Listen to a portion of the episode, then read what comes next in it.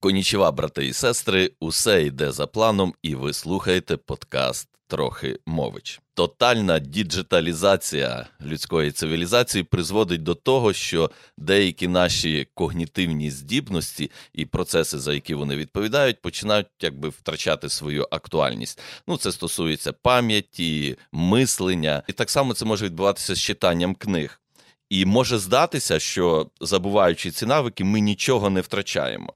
Але з іншої сторони, можливо, читання паперової книги відіграє більшу роль у нашому суспільстві, у нашому житті, ніж нам здається. І якби не хочеться збагнути цінність читання лише після того, як ми розучимося читати. Ну і сподіваюся, цим вступом я вас зацікавив.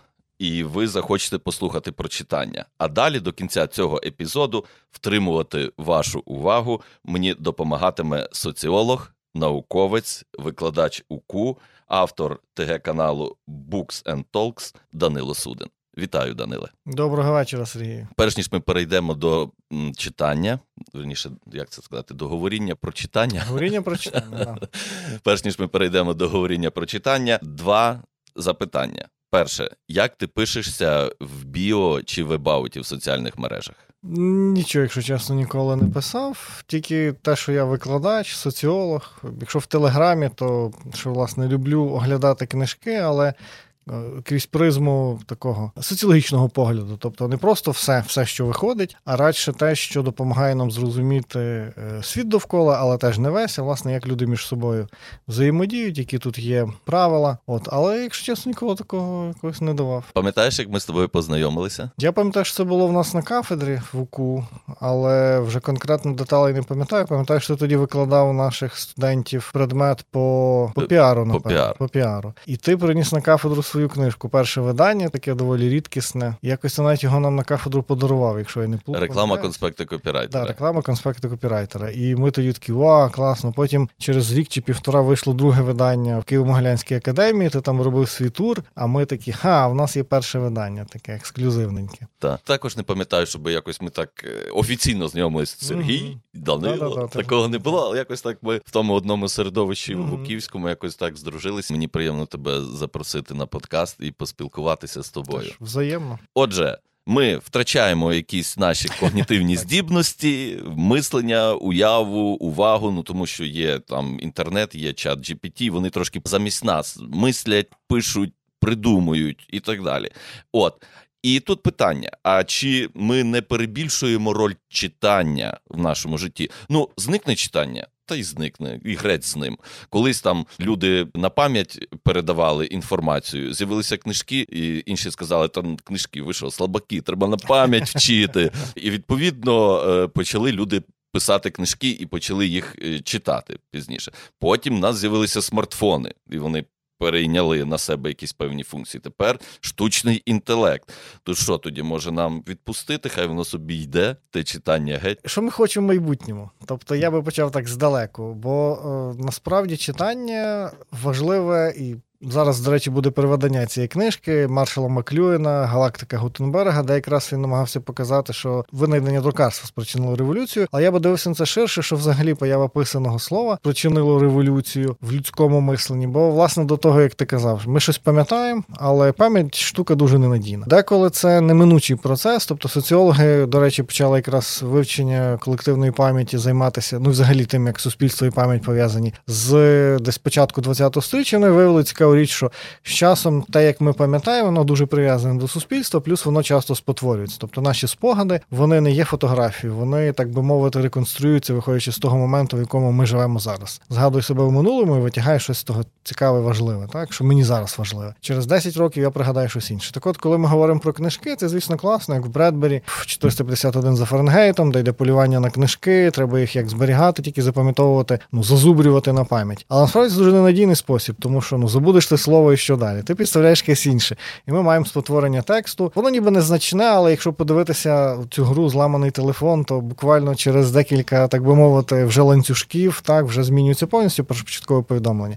Чи так само, як говорити, коли ми кажемо запам'ятовування текстів, ми не запам'ятовуємо весь текст. Ми очевидно відгаємо якісь ключові ідеї. І я пам'ятаю свого часу, що як я був студентом, нам один з е, професорів сказав дуже цікаву штуку, що він одного разу взяв якісь там тексти класиків, не пам'ятаю, з економіки, це був економіст, здається, чи хто перечитати, що він там в студентські роки позначав. І він дивиться, він позначає розумні думки тільки на два рядки вище. Тобто розумна думка нижче, а він позначає щось інше.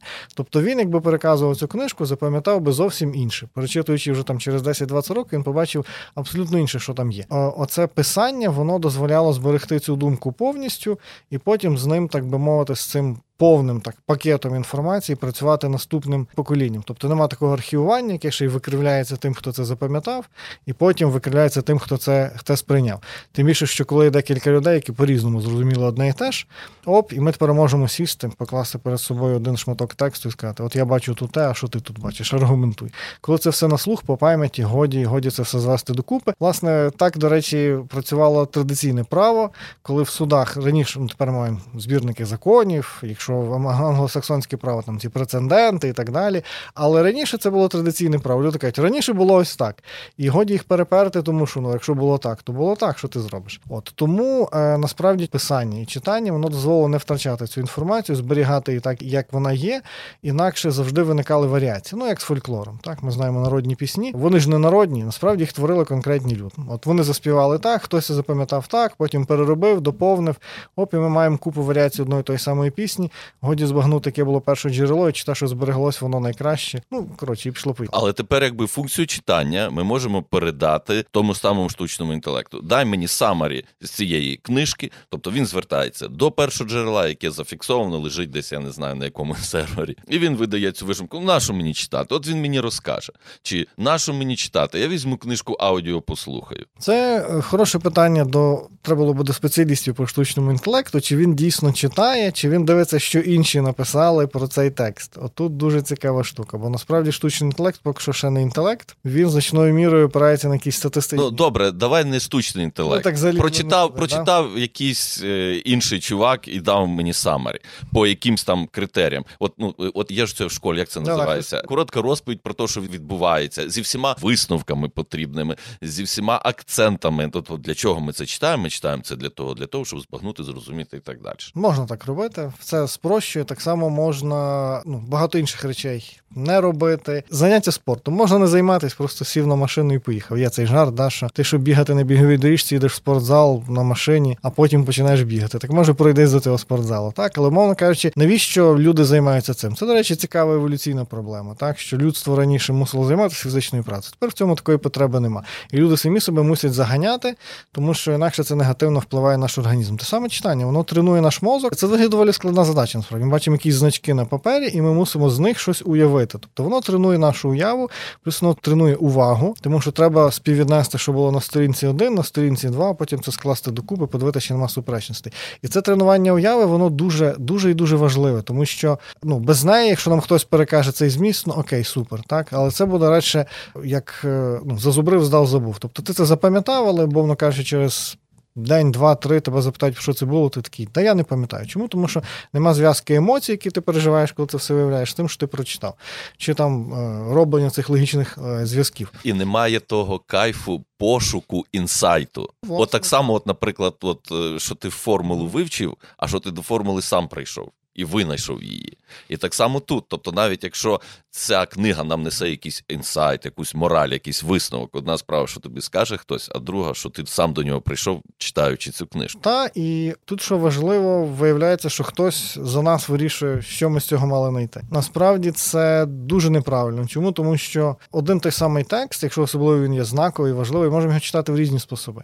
Тобто варто подивитися на те, як досі антична спадщина активно воно використовується в масовій культурі. Тобто, здавалося б, пройшло вже скільки 2000 років. Але опі, там Персі Джексон, чи ці доньки Спарти, чи Цирцея, цей Міллер. Раптом обіграють античні сюжети, і в них шукають щось таке, чого раніше ну, нібито нібито читачі не бачили. Ну, Тут можна сперечатися, наскільки можна винити щось нове, але з античними сюжетами на увазі. Але опі ми бачимо якусь нову перспективу, те, чого раніше ну, ми не бачили. Але коли нам хтось переказав, що там має бути, ну окей, переказав, і слава Богу. Такий підхід, ясно, що ну має сенс, тому що хтось там порахував, що бібліотеці конгресу є стільки книжок, що одна людина не те, що не встигне всі перечитати, вона не встигне всі переглянути. Ну, в сенсі продивитися, що там є, настільки їх багато. Тому якісь тексти, вочевидь, ми повинні знати за принципом, ну щось там є, так? Але з іншого боку, так як ти сказав, нема інсайту, нема тренування цього м'яза, не знаю, фантазії, креативності, уважності. Ну, м'яза метафорично, звісно, так. Тому людина багато що від себе людського втрачає. Chat GPT може за вас придумати класний текст, але це як Midjourney, що малює людей, так, який замалює там за багато пальців, за багато ніг і так далі. Тому що він не знає, що таке людина. Так, він малює щось генеративно там на основі того, що він побачив, склепав докупи. Але чи не втрачає людство здатність читати і тримати увагу? Тому що з одної сторони, якби ці всі технології, та вони пропонують нам, якби роби швидше і роби більше за одиницю часу. Тому, типу, не читай книжку, прочитай самарі, все, ти молодець, ти навчився, біжи далі. Якби такий меседж. І плюс оцей контент. Який йде нам ну стрічкою по суті, Угу. і він якби дуже швидко переключає увагу. Ми втрачаємо здібність читати, втрачаємо здібність концентруватися. Загалом є така проблема. Про це свого часу навіть Умберто Еко е, зазначив, що раніше тривалість кадру, мізансцени, в фільмі вона була довше, ніж зараз. Зараз камера швидше перемикаються, ракурс і так далі. Чому? Тому що вважається, ніби глядачам важко тримати увагу довго на якійсь картинці, де нічого не міняється. Так, тільки головні герої щось там роблять. Все. Але ми далі дивимося, які фільми входять в золотий фонд, їх передивляються з роками. Оп, і виявляється, що там деколи довгі статичні кадри раптом викликає інтерес увагу. Чому? Тому що це якесь нестандартне рішення, яке знову ж таки наш мозок подразнює, так, змушує придивлятись. Ну або, звісно, кому не цікаво, то засинати, тоді це інша історія. Але те, що ти кажеш про стрічку, та тобто тут є проблема стрічка новин, що коли ми її читаємо, ми це сприймаємо як одну історію. Психологи, наприклад, американські здається, проводили дослідження. Вони виявили, що та ми коли гортаємо цю стрічку. Ми чому в ній залипаємо? Тому що наш мозок очікує, що це буде якась зв'язана історія з початком і з кінцем, а це набір якихось непов'язаних подій, подій, подій, постів, думок і так далі. І ми тому в цьому залипаємо, тому що ми ну, чекаємо, що десь буде якась ну, от крапка, що типу, от все, ми закінчили цю історію. Її нема. І тому ясно, що це впливає на концентрацію уваги. Вочевидь, що воно негативно на неї впливає. Це як е, те, що теж цікавий такий парадокс, коли ви їдете чи перебуваєте в одному просторі з людиною, яка з кимось говорить по телефону, і ви чуєте тільки половину реплік. Це дуже втомлює. Чому, як виявили психологи? Тому що ми приймаємо це як половину розмови, але ми не чуємо іншого співрозмовника. І наш мозок починає додумувати, що ж там було. І замість того, щоб займатися своїм, мозок в навіть фоновому режимі переключається на те, що ж там відбувається. Так і все, це нас розпорошує. Тому це погані новини. Хороші новини. Ми почали з паперових книжок. Чому вони важливі? Чому вони є важливі досі? Бо вони поділені на сторінки. Це, до речі, новий винахід. Його не було в античні часи. Він Там були середньовіччі, такі. да, такі довгі. Це доволі Була стрічка той самий і була стрічка новин. Фактично, да, це доволі смішно. От, але це інша важлива річ, що тоді в античності тексти читали вголос, тобто не було звички читати, читати подумки. Здається, про Августина Блаженного казали, що він був дуже незвичним чоловіком. Він читав, не читаючи вголос. Але там не пам'ятаю, до 4 століття такої практики взагалі не було. А потім, там, десь 5-6 в монастирях далі святе письмо власне читали вголос. Тобто монахи там чи вони мають трапезу, хтось читає уривки святого письма, чи як. Тобто, все це було дуже вголос. Але власне книжка в форматі, як його називають кодекс, вона дуже зручна в тому плані, що тут є окремі окремі сторінки, і це книга допомагає нашому мозку. Він такий, ага, закінчився фрагмент інформації. Що в ньому є? Перегортаю, наступний фрагмент і так далі. І тому теж проводили дослідження, чи паперова книжка, чи електронна, яка краща. Виявилося, що паперова сприяє кращому запам'ятовуванню. Ми пам'ятаємо, де це було в книжці, бо ми такі беремо і ага, ось воно десь тут було посередині, так, плюс-мінус, коли ми ну, прочитали, закрили, такі, о, доки я дочитався. Потім відкриваєте, і ви вже плюс-мінус пам'ятаєте, що ага, це десь було десь там. І воно сприяє запам'ятовуванню, бо ми це десь в тексті розташовуємо. В електронною книжкою так легко цього ну, знайти не можна. Тобто я пробував паперовою, ти швидше знаходиш необхідний фрагмент, тому що ти пам'ятаєш, це внизу сторінки десь там, і ти гортаєш. Ага. З електронною так не є. Ну і плюс та, цей, цей тиск бігом, бігом, бігом, бігом, воно та, але ну, чи воно виправдано? Складно. Тобто, вочевидь, що можна робити багато задач одночасно, швидко, але насправді ну, якісь речі вимагають тривалості. Не можна генерити якийсь цікавий, якісний контент на конвейері. Вочевидь, що е, навіть якщо це якась професія пов'язана з креативом, ну тут ти ліпше мені скажеш, але мені здається, що навіть тут є роботи, якими пишаєшся, ну таке прохідне, да? Так, так. Тобто... Ну тут просто питання інакше. Тут же питання виникло яке: ми маємо 24 на 7 ефір, грубо кажучи, ну, і ми його маємо заповнити контентом. Mm. І ми його заповнюємо. Це перше. Тобто нам з'явилась більша mm. потреба контенту. Другий варіант стало контент набагато легше створювати. І набагато легше розміщати його. Взяв смартфон, зробив ну, селфі, натицяв, натицяв, натицяв і запостив, і запостив, і запостив. І тому є так багато контенту. А ну, тут ще так би включається оцей страх недоотримати інформацію, за всім встигнути і так далі. І тоді виходить, що ці наші смартфони вони такі дуже адиктивні речі. І плюс тут включається маркетинг. Ми хочемо заробити бабла. І значить, алгоритм його задача яка? Залучати людей. І найкращий спосіб залучити це викликати там якесь обурення, занепокоєння, ну, якісь такі штуки, і люди включаються. От і тут тоді то вже питання, скажімо, ну дисципліни своєї, ну, і так. книжка тут виходить як ліки, які допомагають тобі не втратити ту увагу і ну, відповідальність за своє життя перебування в моменті. Те, що теж відзначають сучасні книговидавці, насправді ринок книговидавничий він не скорочується. Тобто він все ж таки розширюється. Це доволі несподівано, це приємно, але все більше людей читають. Питання, що вони читають, це вже інше питання. Так? Але загалом та, ти правий, і тут така важлива річ, що коли ми маємо цей потік інформації, вочевидь, що так, видавці будуть клепати деякі, так. Це, до речі, схема, яка раніше працювала не знаю, в 80-х, 90-х точно була така тенденція, що видавництво могло мати два напрямки: один такий комерційний, видаю щось, що люди будуть купувати. І друге, це видаю якісь такі серйозні важливі тексти. Вони, можливо, не будуть продаватись так масово, вони компенсуються тим, що в мене є ось масовий ринок. А з іншого боку, потім вже спільнота критиків, ще якось кажуть, от дивіться, які хороші тексти видають. Там люблять казати якесь данське видавництво, яке видає одну книжку в рік, але це завжди Нобелівський лауреат. До того, як цій людині йдуть Нобелівську ага, премію. Ага. Ну це правда, тут цікавий момент, що вони видають не данських авторів, а тих, хто перекладні.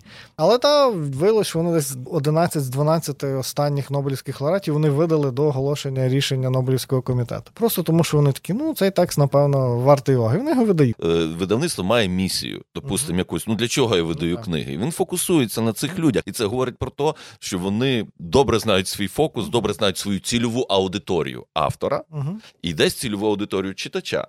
Ну, угу. Хто ж читає ці книжки в кінці кінців? Очевидь, коли ми бачимо якусь книжку, є два варіанти: почитати просто, там розслабитись і так далі, і почитати і отримати якусь додану вартість, називаємо це так. Тобто, чи це якась професійна література, щось нове дізнатись, так? Чи це щось таке світоглядне на подумати. Тобто ти прочитав, подумав, воно вимагає зусиль, ти мусиш. Докласти зусиль, особливо в цьому плані, мені здається, найскладнішим є в європейській літературі це модернізм, який каже, ставлення до читача таке: нам все одно. Ти це твої проблеми, чи ти розумієш? Я пишу, як пишу. От потік свідомості, всі ці штуки. Але з іншого боку, саме ці тексти досі досі викликають інтерес і увагу, тому що вони дозволяють стимулювати фантазію, вони дозволяють ну, прокачувати ці не тільки інтелектуальні інші навички. Так і вони головне, що вони не мають одно, однозначно якогось чіткого меседжу відповіді. Так, у ліс Джеймса Джойса, якого я не читав, звісно ж, але про нього можна поговорити. Він стільки може дати інтерпретації, що оп, і, і це стимулює фантазію, це стимулює. Е, інші навички, так, і це корисно. Інші тексти, простіші, там Бекет, наприклад, якого я люблю, але якого читати дуже складно. Тобто він ну, абсолютно непростий автор, він намагається бути простим, але він лишає по собі якийсь таке от після, як то кажуть, після смак, який змушує думати, що я прочитав, що це має означати, які з цього я можу зробити висновки. І це вже стимулює оті розумові процеси. Це не те, що ти подивився щось і ну, до побачення відпочив. А ти думаєш, чому чому мене це хвилює? Чому мене це зачепило? Що там таке? І оп, і пішло-поїхало, і вже це якось запускаються внутрішні процеси, які мені здається дуже важливі. І так, їх не можна отримати те, з чого ми починали з цієї пігулки. Це, до речі, в поляків так називається. Щось там в пігулці.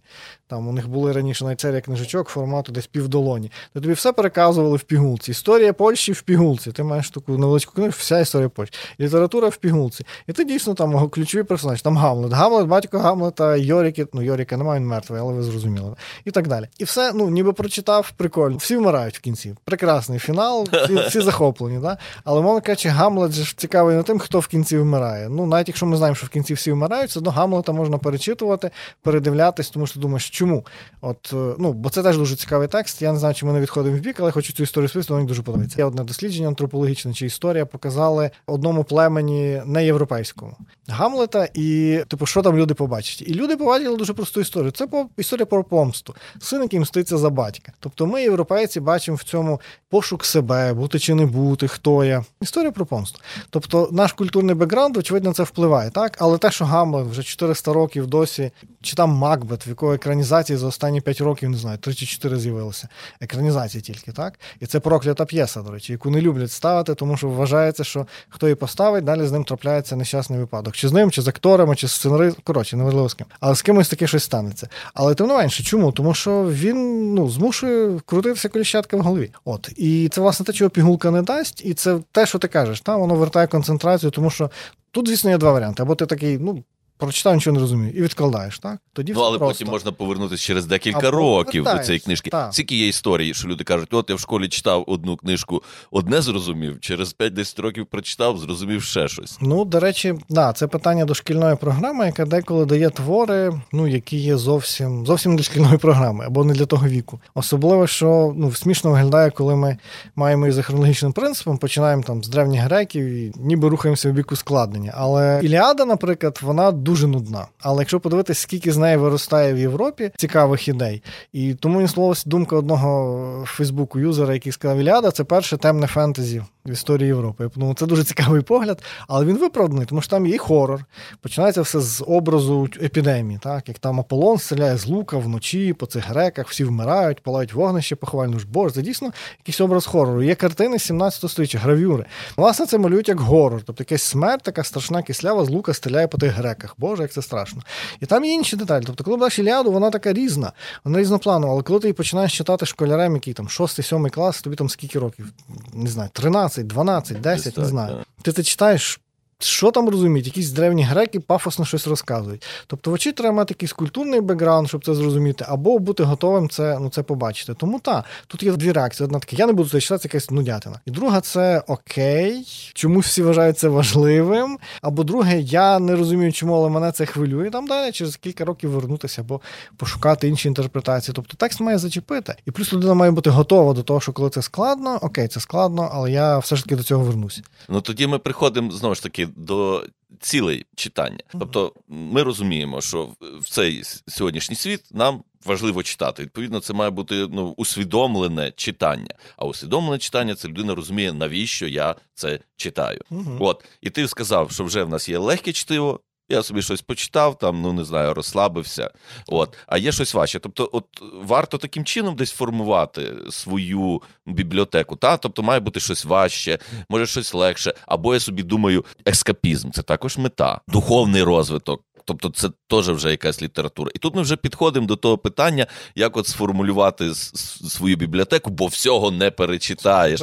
Як тут зорієнтуватись. Є сайт Goodreads, до речі, дуже прикольна ідея. Amazon створив соцмережу, але яка напряму не продає. Але в ній читачі можуть лишати відгуки на книжки і паралельно є посилання. Хочете цю книжечку, можете купити на Amazon і тебе скеровує, якщо вона є на Амазоні. Дуже дуже така тонка стратегія. От, але ця мережа чим цінно, що ти можеш дійсно такий, ага, є книжка, чи мені варто читати чи ні. Заходиш на Goodreads, дивишся, що там. Так от в них є власне цей слоган. Запи вони взяли, що так мало часу і так багато книжок. Як формувати цю свою бібліотеку? Тут е, немає якогось єдиного шляху шляху. Ми не живемо в середньовіччі, де був один канон, один набір авторів, яких має знати кожен цивілізований чоловік. Дивись, я про, про інакше трошки. Так. Е, Тому що знову ж таки, давай ми повертаємося. Ми mm-hmm. шукаємо легших шляхів. І відповідно легший шлях.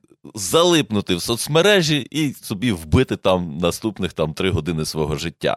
Ну, Значно да. складніший шлях прочитати. Да. І тут теж левели з'являються. Ну Да. от я взяв книжку, ну щось таке, ну навіть добре, давай авторів не будемо називати, е, щоб не цей. Ну, щось таке, який взяв детектив, наприклад. Та? От е, сів, я його там за, за дві ночі і все, галочку поставив. Я читав. Типу, і уникати тоді складного читання, але ж тоді ну теж треба знайти собі щось важче, чи ні, чи як. Ну, моя позиція, що так, треба шукати важче, бо це як, е, ну, як зі всім. Так? Якщо ти зупиняєшся на рівні, ну, як зона комфорту і все таке, да? деколи цю метафору вже тулять куди не треба і не треба. Але в цьому випадку так, якщо ти зупиняєшся на рівні, який ти є комфортний, ну ти зупиняєшся. Так? І це, до речі, цим користаються видавці, що зараз, якщо подивитись, багато знаю, фентезі, детективів, вони всі, це фентезі особливо видно, вони всі ніби під копірку. Починається новий тренд, має бути там ситуація така: там головний герой чи героїня, сирота, попадає в магічну школу, проходить важкі випробування, і всі такі, ну да, це Гаррі Поттер. Не тільки Гаррі Поттер. Подивіться, багато що з сучасного фентезі має цю таку модель. Так? Ну це шлях героя, ну він прописаний Воно, в ото, цих. власне, але що тут ну, постає питання: окей, тисяча однакових творів, що з них вибрати? Та, тому видавці часто дають таке. Людина прочитала книжку, така хочу таке саме, ну трошки інше. Але таке саме, але трошки інше. Щоб не те саме, але трошки інше. І тому тут шукають цю от межу, де можна оце те саме, тільки трошки інше. Але з іншого боку, можна навіть для цього розважального чтива шукати щось, що було поворотне, тобто, що вже змінило жанр. Воно теж ніби розважальне, але ти читаєш, думаєш, хм, прикольно, так? Бо від цього все походить. Так?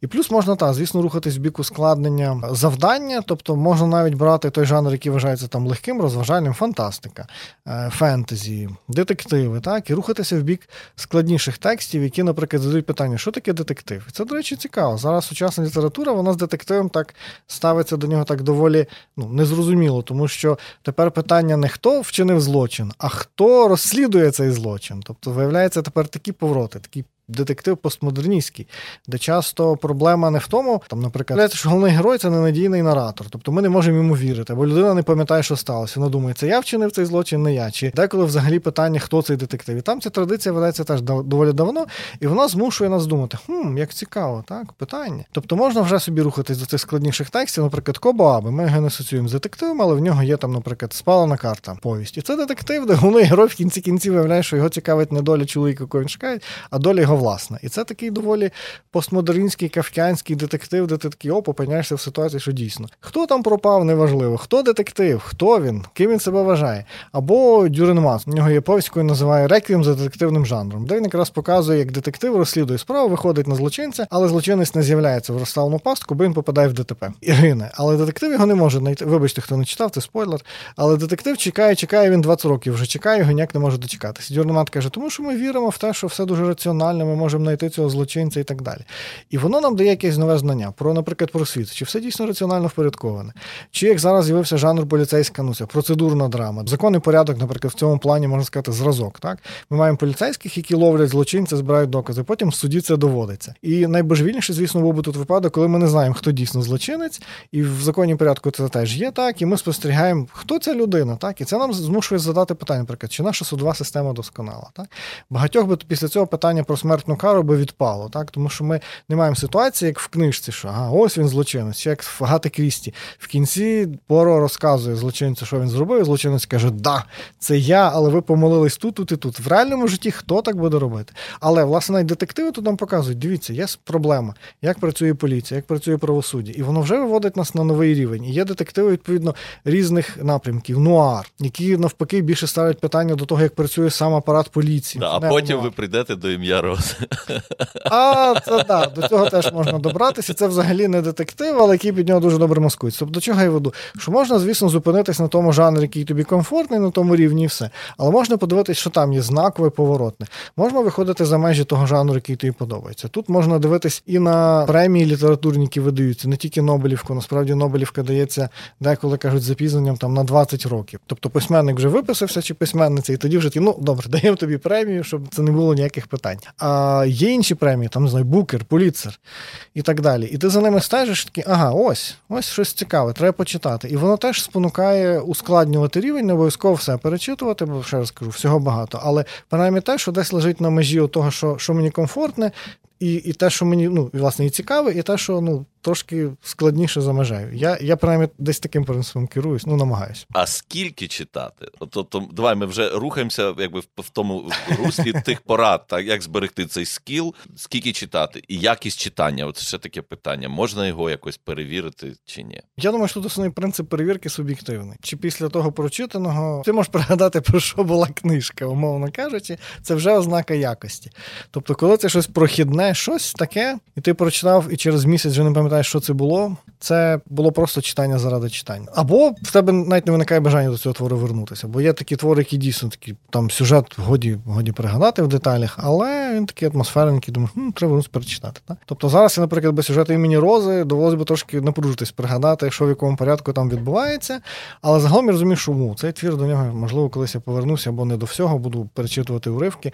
І е, за кількість, ну, вочевидь, є люди, які можуть в рік читати і по 200 по 300 книжок. Я завжди до них дивлюсь так хто ці люди, як їм це вдається. З мого досвіду, це 50 плюс-мінус там 50-60 в рік в мене виходить прочитати. Тобто, так, це небагато. Якщо порівняти з бібліотекою конгресу, чи навіть з тим списком, який ну, в тому ж таки Гутріс можна накидати до читання, у мене там до читання тисячу книжок. Ще. Я розумів, що коли я в рік читаю по 60, скільки мені треба прожити, щоб дочитати цю тисячу. Так? Але е, ну, мені здається, що тут читання має бути не читання заради читання, що прочитав, поставив галочку, пішов далі. А читання має бути з якоюсь метою. Або ти хочеш бути в курсі того, що відбувається. Наприклад, всі говорять про якусь книжку. Зараз вийшло четверте крило фентезі. Всі такі, а, четверте крило.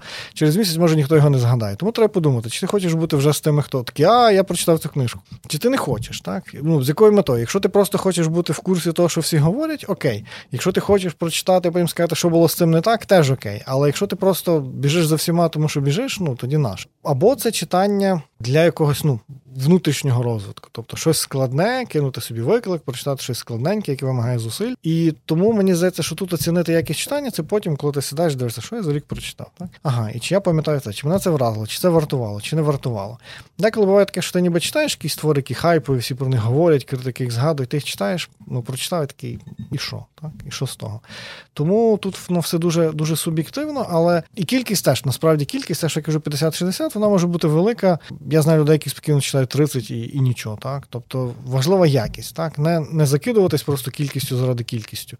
Я впевнений, що якби я брав якусь грубезну книжку, у мене досі лежать непрочитані книги Якова, наприклад, Токарчук на тисячу сторінок. Я впевнений, що одна ця книжка тисяча сторінок, так? це, воно кажучи, 3-4 тонших. Тому, вочевидь, що можу в рік і відповідно відмінусувати. Не 4 прочитати, цю одну. Але якщо вона дійсно довга складна, то вона може зайняти більше часу. Тому ці всі гонитва за кількостями прочитаного ну, сторінок книжок, вона вона веде трошки в нікуди, бо е, є така техніка скорочитання. Так. І, до речі, ті, хто навчають скорочитанню, вони стверджують, що ну, не втрачається якість прийняття, що ти читаєш, наче звиклу книжку, просто робиш це швидше, бо воно якось там по діагоналі чи як? Ну, фактично, так. Тобто там іде, ну, ми різні пробували з дружинної техніки, але ми в кінці зрозуміли, що а смисл. Тобто, так, воно ніби додає швидкості, ти ніби запам'ятовуєш якісь деталі, але це дуже інструментальне читання. Тобто воно таке, що потім вразити фактом, ще чимось, але це не читання, яке націлене на на подумати, на те, як автор пише. От,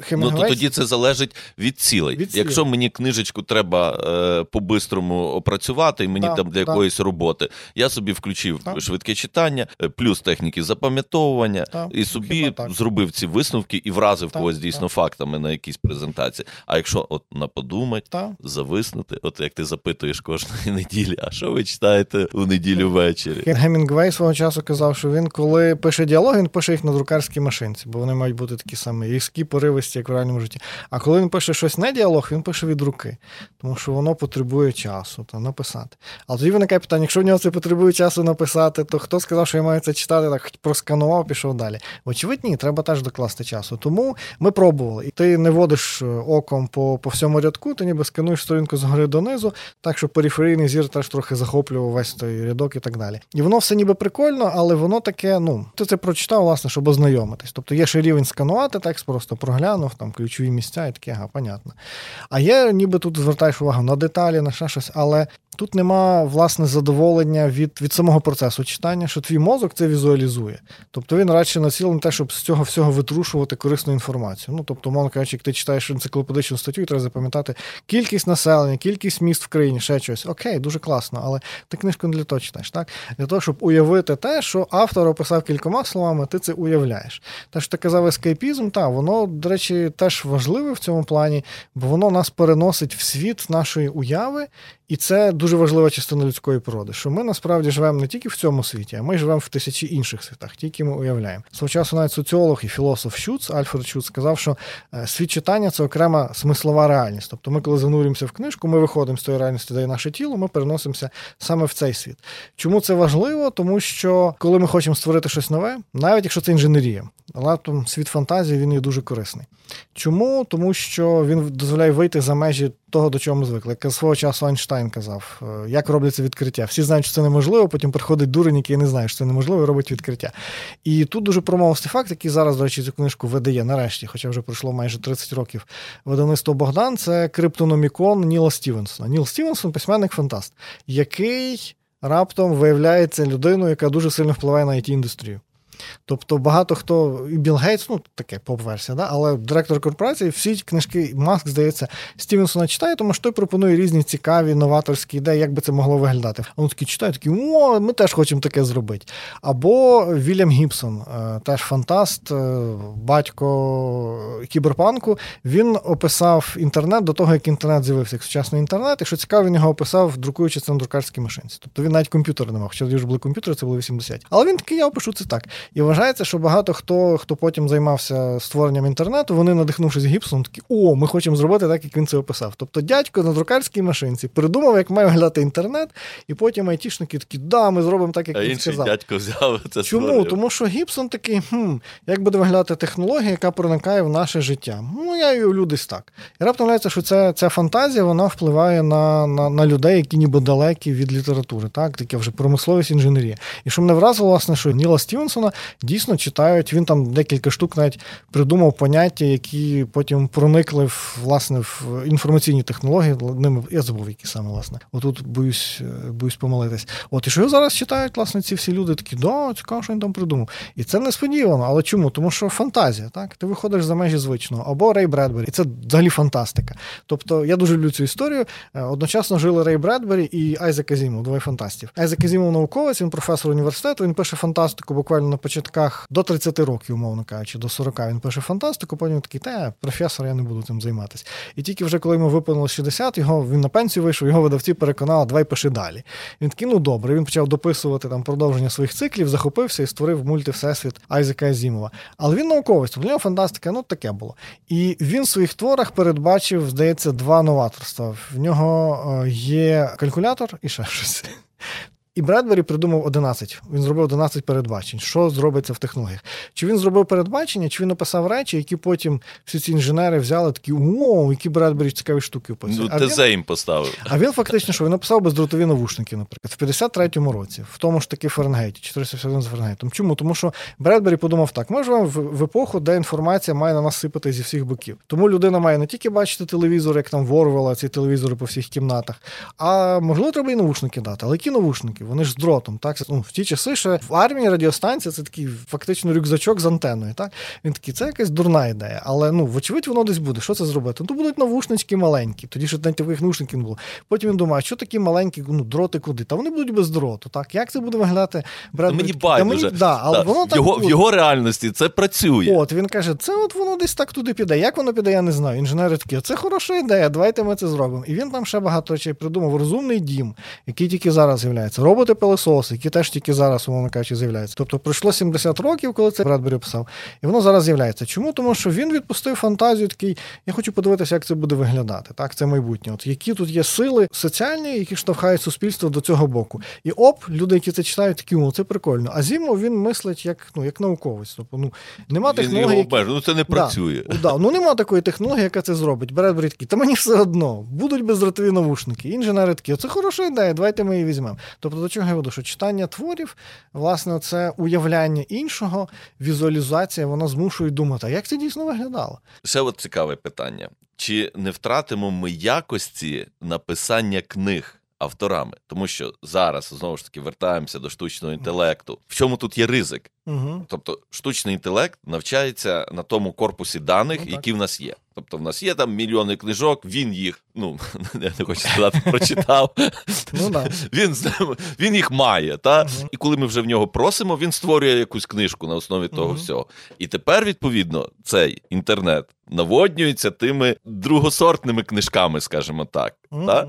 І потім він знову вчиться на другосортних, і тоді О. на виході третьосортний. І оце такий ризик е, штучного інтелекту, що в кінці кінців він просто здеградує. І відповідно в нас є автори, які хочу славу, хочу швидко. Мгм. Зроби на нам книжечку. Він то видає і там щось поставив, переставив. Ну, ясно, десь він допомагає. Він може допомогти тобі знайти якусь можливу ідею, е, якийсь напрямок. Але далі ж ну, твоя праця. Чи не вплине це на якість книжки, і потім ми будемо тупіти разом з штучним інтелектом? Ну тут ми можемо тільки спостерігати і подивимося, дізнаємося відповідь на питання. Але мені здається, що все ж таки ні. Вочевидь, що це вплине на все. Перекладачі вже кажуть, що деякі технічні тексти, наприклад, дуже формалізовані, там інструкції до чогось. Машинні перекладачі вони роблять краще, ніж ну чи не краще, вони роблять так само добре, як живі люди. Можливо, дійсно навіть краще. Чому? Тому що вони як? Вони беруть цю інструкцію, такі, ага, що там було перед тим? Як ці поняття, вони дуже формалізовані, вони переклали іншою мовою і вертають їх назад. Все добре, там все сходиться.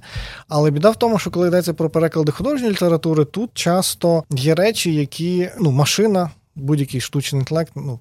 Поки що не побачить. Це певні якісь алюзії, відсилки, так і е, перекладач чи перекладачі, які працюють. Да, вони такі: о, я бачу, звідки, звідки ця метафора, або звідки це словосполучення. Зараз я їх використаю. Машинний переклад не буде на це звертати. Він такий, ну, словосполучення та словосполучення. Так? Вочевидь, що переклад, ну, аргумент такий, аж ідіоми перекладає. Ясно, що перекладає, але тому що є відповідник. Так? Є І словник ідіом. От, власне. Але чи це вестиме до деградації? Вочевидь, якщо люди будуть більше вдаватись до цих текстів, так, і тут вже є певні перші спостереження, де йдеться про рутинізовану таку роботу, штучний інтелект дійсно краще справляється. Там написання якихось шаблонних листів. Що, будь ласка, мені потрібна інформація така-то. Так, ну, наприклад, листів запитів. Ти просто пишеш, мені треба запит на те, то він тобі пише, що і як. Так? Тобі не треба самому це писати. Але, вочевидь, коли йдеться про книжки, то мета книжки яка? Щоб ми це все візуалізували, уявили, ну, нафантазували. І тут, якщо він буде використовуватися тим, що вже було раніше, ну, через деякий час ринок ну, перенасичиться. Тобто, ну, прикольно, але ну і що далі? Так? Це і в кінематографі. Коли з'явилися комп'ютерні спецефекти, о, дуже круто. Тепер ну, Кемерон випустив там в 3D аватар, а 3D, 3D. Зараз майже всі фільми в 3D і, і що, так? Люди такі, ну і що, а де за тим щось, так? Чи як бойовики з цим екшеном, так? Ну, все класно, вибухає, летить кудись, але ну і що? І виявляється, що раптом деякі фільми, от Марвел, наприклад, дійшов вже до цієї стадії. Вони наклепали стільки фільмів, що тепер постає питання: так, а що ви нам нового пропонуєте? І вони такі, ну, треба подумати, да? треба покрутити. І, власне, чим це цікаво, що вихід за межі цих шаблонів він раптом починає давати якийсь новий продукт. Чи як з фільмами, це спецефектами, власне, ці ну, практичні ефекти, не комп'ютерна графіка. Це коли будують там, наприклад, футуристичне місто, тільки в зменшеному масштабі, і потім камера в цьому мікрозйомку робить. І раптом воно через проходить 20 років, воно не старіє. Можна цей експеримент робити скільки завгодно. Берете старий фільм, ну старий там 20-30 років тому, дивись на його комп'ютерну графіку. І все. І це просто так: о Боже, як це страшно! Яка це жахлива комп'ютерна графіка. Але є фільми, де були практичні ефекти, і 20-30 років ти дивишся. І Це вражає так це само. вражає, да. Воно досі, воно досі захоплює. От так само з літературою, тобто, вочевидь, якийсь період буде, що мо- можна просто виїхати на тому, що чат GPT щось нагенерить. В нас ще є такі автори, які пишуть як чат GPT. Власне, що І вони завжди були. Тобто, в будь-який період було куча Ну, шлаку. Ну, давай так скажемо. Завжди було.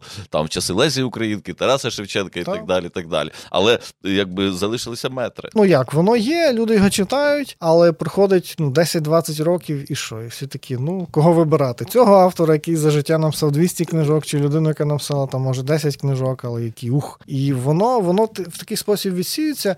Вочевидь, що коли будуть дуже налягати на цей чат GPT, та, то вийде, що він генерить те, що вже є, потім генерить з того, що нагенерилося. Це така похідний текст від похідного. Так. І, і хто це буде читати? Тобто є література по фанфіках, наприклад. Але чому фанфіки, ну там. Гаррі Поттер, продовження, різні версії, варіації на тему Гаррі Поттера. Чому вони досі не отримали видавця? Чому вони лежать в вільному доступі, народ їх не читає? Тому що, а на що, так? Плюс є ще така річ, як важлива, як видавці. Це те, що в Україні ну, формується поступово, але видавець на заході це фільтр між ордою графоманів з чатом GPT на чолі і читацькою аудиторією. Видавець дивиться, каже, я не буду це це видавати. Це якась Sorry, фігня. Да. Тобто ці фанфіки висять, але чому люди їх також і не читають? Що тому, що ну книжка на 500 сторінок, там якийсь чоловік дописав гру престолів замість Мартіна з допомогою штучного інтелекту. Чому цього мало хто читає? Тому що ну я буду читати з тисячу сторінок невідомо чого. Ну чому я маю довіряти цьому тексту? Все ж таки Мартіна. Почекаю або не почекаю, Бог я знаю. Да? Тому що видавець він відбирає авторів і каже: дивіться, ось ця людина варта читання. Я її не просто так відібрав. І навіть якщо він вибере невідомого. Ну, знову ж таки, з цим Поттером Роулінг, та? Так. вона ж теж обходила купу, купу Так. видавців, і хтось відчув оце чуйка, та? Ну, все ж таки, давайте ми це запустимо. Так. І, і вистрілило це все. вистрілило. Ну, таких історій в літературі багато, але я до чого це все веду? Що ну, вочевидь, що видавці вони можуть, звісно, лінуватися і відсіювати теж допомогою чату GPT тексти. Але власне фокус в тому, що ну, як ми вже згадували, це подорож героя. Так, це класика, це, це герой з тисячі Так, облич і так. так далі, яка переформульовується в різні історії і так далі. Е, Десь я читав, не знаю, треба перевірити історію, що власне так король Лев став хітом, тому що сценарист сказав, це все, що ви пишете, це все дурниця, давайте ми по Кембелу підемо, шлях героя. І всі о, класно, так? Тому що насправді е, сюжетів не так багато. Ну, взагалі, король Лев, це теж чув цікаву думку, це Гамлет Шекспірівський. Тобто, насправді сюжет один той самий, так? Але важливо ж не тільки сам сюжет. Ну, бо якщо нас цікавила би просто інформація, ми би просто прочитали енциклопедичну статтю про щось, так? Але, це інтерпретації цього Інтерпретація сюжету. те, що, на що воно нас наштовхує, що нас І плюс, думати. і плюс цей контекст, який ми це вкладаємо. Та? І, і тому, от до слова, вже якщо про угу. інтерпретацію, Так. то взагалі порівнювати книжку і аудіокнижку і фільм немає сенсу. Це Тому що це- три різні твори взагалі. Це якби інтерпретація тексту автора в аудіопрочитанні, тому що я в аудіо читаю вже кладу якісь свої інтонації в спілкування і вже персонажі якісь уявні задаю, а фільм то взагалі інша історія. Фільм, е, власне, так. Те, що я бачу з фільмами, фільм, який дуже чітко тримається до оригіналу, ніколи успіху не мають. Тому що вони на що вони рівняються? На деталі тексту, на ідею тексту. Якщо не беруть ідею, то раптом виявляється, що щоб втілити цю ідею, треба повністю забути, що було в першому джерелі, і рухатись в інший бік. І всі такі, а що? Це, наприклад, Філіп Дік, його андроїди, чи мріють андроїди про електровець і той, що біжить по лезу Рідлі Скотта. Ніби фільм за, за твором Діка. Між ними нічого спільного майже немає, крім того, що є мисливець на андроїді. Ну Все. давай Дім Ашерів згадаємо нещодавно. Дім Ашерів теж Ну, інший приклад. Тобто і золотий жук там такий був очевидний, що його можна було якби побачити і зрозуміти, Ну, що да. це по. А там далі то вже якби складніше. І так, поки не прочитав в тебе там в, в каналі. Ага. Чому я й почав дивитися? Ага. Едгар По, Едгар По. Думаю, ну гляну. Це власне приклад екранізації, яка бере деталі з по, такі ніби омаш, те, що кажуть, ОПО, і відповідно шанувальникам. Подивіться, ми типу беремо ці деталі, але які розповідають зовсім іншу історію, але яка, як не дивно, десь суголосна. Тому що хотів сказати по, якому не подобається ну, той світ, в якому він живе. Це такі американські автори, які дуже неприкаяні там. По Лавкрафт і так далі. І цей твір так само дивіться, капіталізм, до чого він веде? Він нас дегуманізує. Це Ще плюс вони додали ту е, історію з оксиконтином, да. яка актуальна в, в Америці. Тобто це теж відреагування. Трошки офтоп. Тобто, Мгм. оця от історія так вразила націю. Мгм. Чекай, дивись, вони зняли один серіал, Мгм. другий серіал, і в е, падіння дому Ашерів теж поставили, відреаговують цю річ. І це, до речі, показує, чому треба читати не короткий виклад чогось, а перше джерело. Бо, наприклад, якщо взяти по, більшості випадків він буде виглядати дуже нудно. Тобто сюжету там взагалі нема деколи якогось притомного. Але в по є, ну чи в Лавкрафта, але дуже класні образи. І вони запам'ятовуються. Тобто сюжет може виявити. Сюжет дому Ашерів взагалі, ну це оповідання дуже нудне, якщо подумати. Але образ цього будинку, цього запустіння, будинок, який потім провалюється в озеро, у, воно запам'ятовується. Чи маятники провалля? Про що цей маятники провалля? Годі згадати. В школі прочитали, пам'ятаєте, але е, пам'ятаєте, що цей маятник він цього чоловіка, який лежить і спостерігає, як зараз цей маятник буде розрізати. У, страшно, запам'ятовується. Постворює образи. Якщо ти цього не читаєш, то це до мурашок не перемет. Лежить чоловік, його має розрізати маятником. Ну, ну клас, да, дуже страшно, так? Але коли ти читаєш те, як це описує по, ти думаєш, боже, як моторошно. Нащо це було? З якою метою? Звідки цей персонаж? Куди неважливо, так? Але сам образ прикольний, він запам'ятовується, і тоді режисери цього серіалу кажуть, дивіться, це мова. Мова образів, якою ми щось можемо розповісти. Так як ми казали, з одного боку, мова для ну, технарів, такі кажуть, о, це цікаво, це подумати. Так само мова для опису тої дійсності, в якій ми перебуваємо. Тому один той самий образ в різні епохи по-різному трактується. Так, що ми дивимося, ага, які цікаві речі ми з допомогою цього образу можемо донести публіці. Так, наприклад, от взявши. Образи СПО, ми розповідаємо одну історію. Це цікава історія. Вона частково суголосна по, частково суперечить по. Але ну, це не є повністю заперечення ідей. Так, ми так ніби екранізували. Аудіокнижка згодна, що тут голос вже самої людини, яка це начитує, може впливати. Бо коли це роблять є низка акторів. Про низку акторів, чи це аудіокнига, чи радіоспектакль. Це так. От книжка має читатись одним актором. То вже інша історія, чи це буде чоловічий, чи жіночий голос, Так. Е, але він один. І і він якби покликаний не передавати, що це власне жіночий, він інтонації О. має дати. Тобто він не має Я- я, звучати до речі, нижчим голосом. Я, до речі, дуже цікава теорія, що Ватсон в Шерлока Холмса, це Рек Стаут написав, теж автор детективів, що Ватсон це жінка. Тобто, і, і це дуже смішно, але коли береш твори Дойля, починаєш читати, де згадується Ватсон і Холмс, дійсно ніде, ну, стать Ватсона, звісно, згадується, там хі і так далі. Але насправді імені Ватсона ми не знаємо. Тобто, вже в екранізаціях Ватсону дають ім'я Джон, бо дійсно в одному з оповідань Дойль згадав, що він Джон, так? Чи Холмс каже, що це Джоне, а, чи дружина його. Але загалом він весь твір, він доктор Ватсон, тобто в нього нема імені. І е, Стаут вигризає шматки з е, творів Дойля, каже, дивіться, він приходить, там Холмс накурив в кімнаті. І Ватсон каже, що ти тут накурив? Треба все провітрити. Він відкриває вікна, бігає по хаті. І Стаут каже: це нагадує, так ніби дружина прийшла, лишила чоловіка на півгодини вдома, він вдома розвів срач гігантський. Вона це все каже, що ти тут наробив? Так? І ти читаєш цей фрагмент. І коли ти раптом накладаєш на це інтонації, от, власне, дружина, яка лишила чоловіка, сказала, попильнуй за духовку. А він взяв, спалив індичку, спалив хату, сидить, читає газету. І ти, коли накладаєш ці інтонації, боже, на те не можна покласти. Думаєш, а воно пасує. Але коли ти слухаєш аудіокнижку, ця інтерпретація тобі в голову ніколи не прийде, тому що аудіо вже тебе звузило Та, до певного та, формату. та. Або як я дивився екранізацію е, Гамлета Кеннета Брани, де він зіграв роль Гамлета. Мене що вразило, до нього привид говорить не громовим голосом, а шепоче. І це мене настільки вразило, я подумав, дійсно. А от ми звикли, що привид там з'являється, він йому там грізним голосом говорить. Але якщо він шепоче, це ж теж цікаво, так? Тобто тут в випадку це мене вразило. Деколи аудіо може надати щось нове, але деколи воно може нас відвернути від того, що власне, ну або є, є деякі ходи, коли персонаж е, в ході змінює свою ідентичність. Він, наприклад, ми весь твер думаємо, що це чоловік, там, наприклад, виявляється, що це жінка, чи навпаки, це жінка, виявляється, що це чоловік. Так?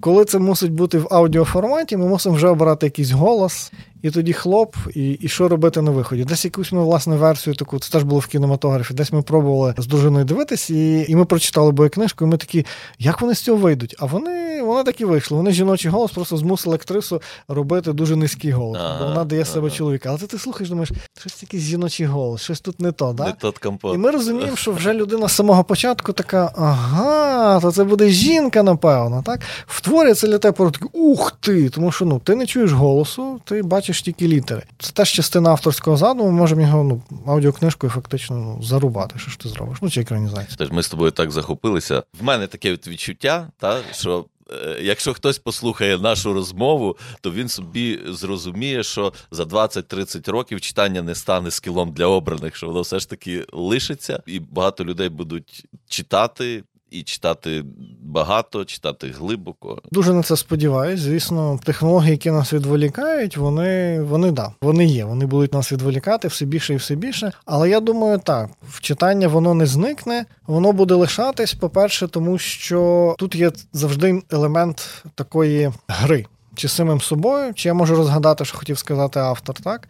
Чи якщо це як на заході, зараз, до речі, ця тенденція збільшується. У нас це більше читацьких клубів. Так, це таке колективне читання. Ви знаходите групу людей, з якими обговорюєте текст, і це набагато простіше, ніж обговорювати фільм чи ще щось. Тому, тому що всі мають книжечку, і всі як е, з аргументами, що отут було так, отут було так. І це теж перетворюється в таку гру, таке змагання.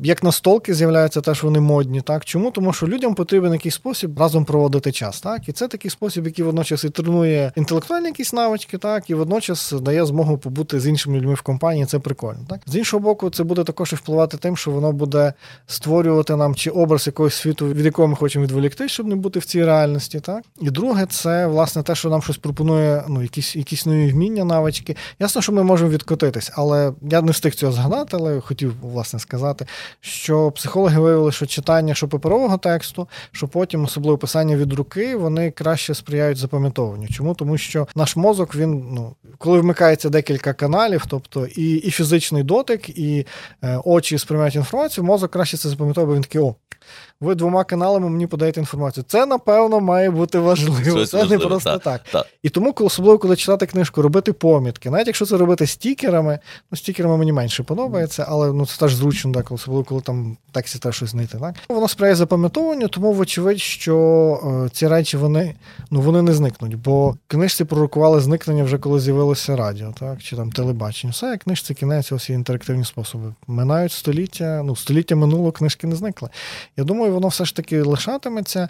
І тут питання вже до нас, е, яку ми якість читання будемо себе формувати, чи ми будемо йти за якимись такими речами, які не, не напряжені, легенькі, чи ми будемо шукати щось, що нас виводитиме за межі того звичного нам світогляду і даватиме якісь нові ідеї, імпульси до мислення, до думання. Десь так. На завершення тоді побажаємо нашим е, слухачам, глядачам приємного читання. І, врешті, вже після цього подкасту, я думаю, ми ще так більше надихнемо людей, щоб вони читали. Тому знайдіть свою улюблену книжку і читайте. А тобі дякую за цю розмову. Взаємно дякую. Ви слухали подкаст Трохи мович. У нас в гостях був Данило Судин, і ми говорили про читання книг. Якщо хочете зробити добру справу, підтримайте наш проєкт на сайті crespo.com.ua.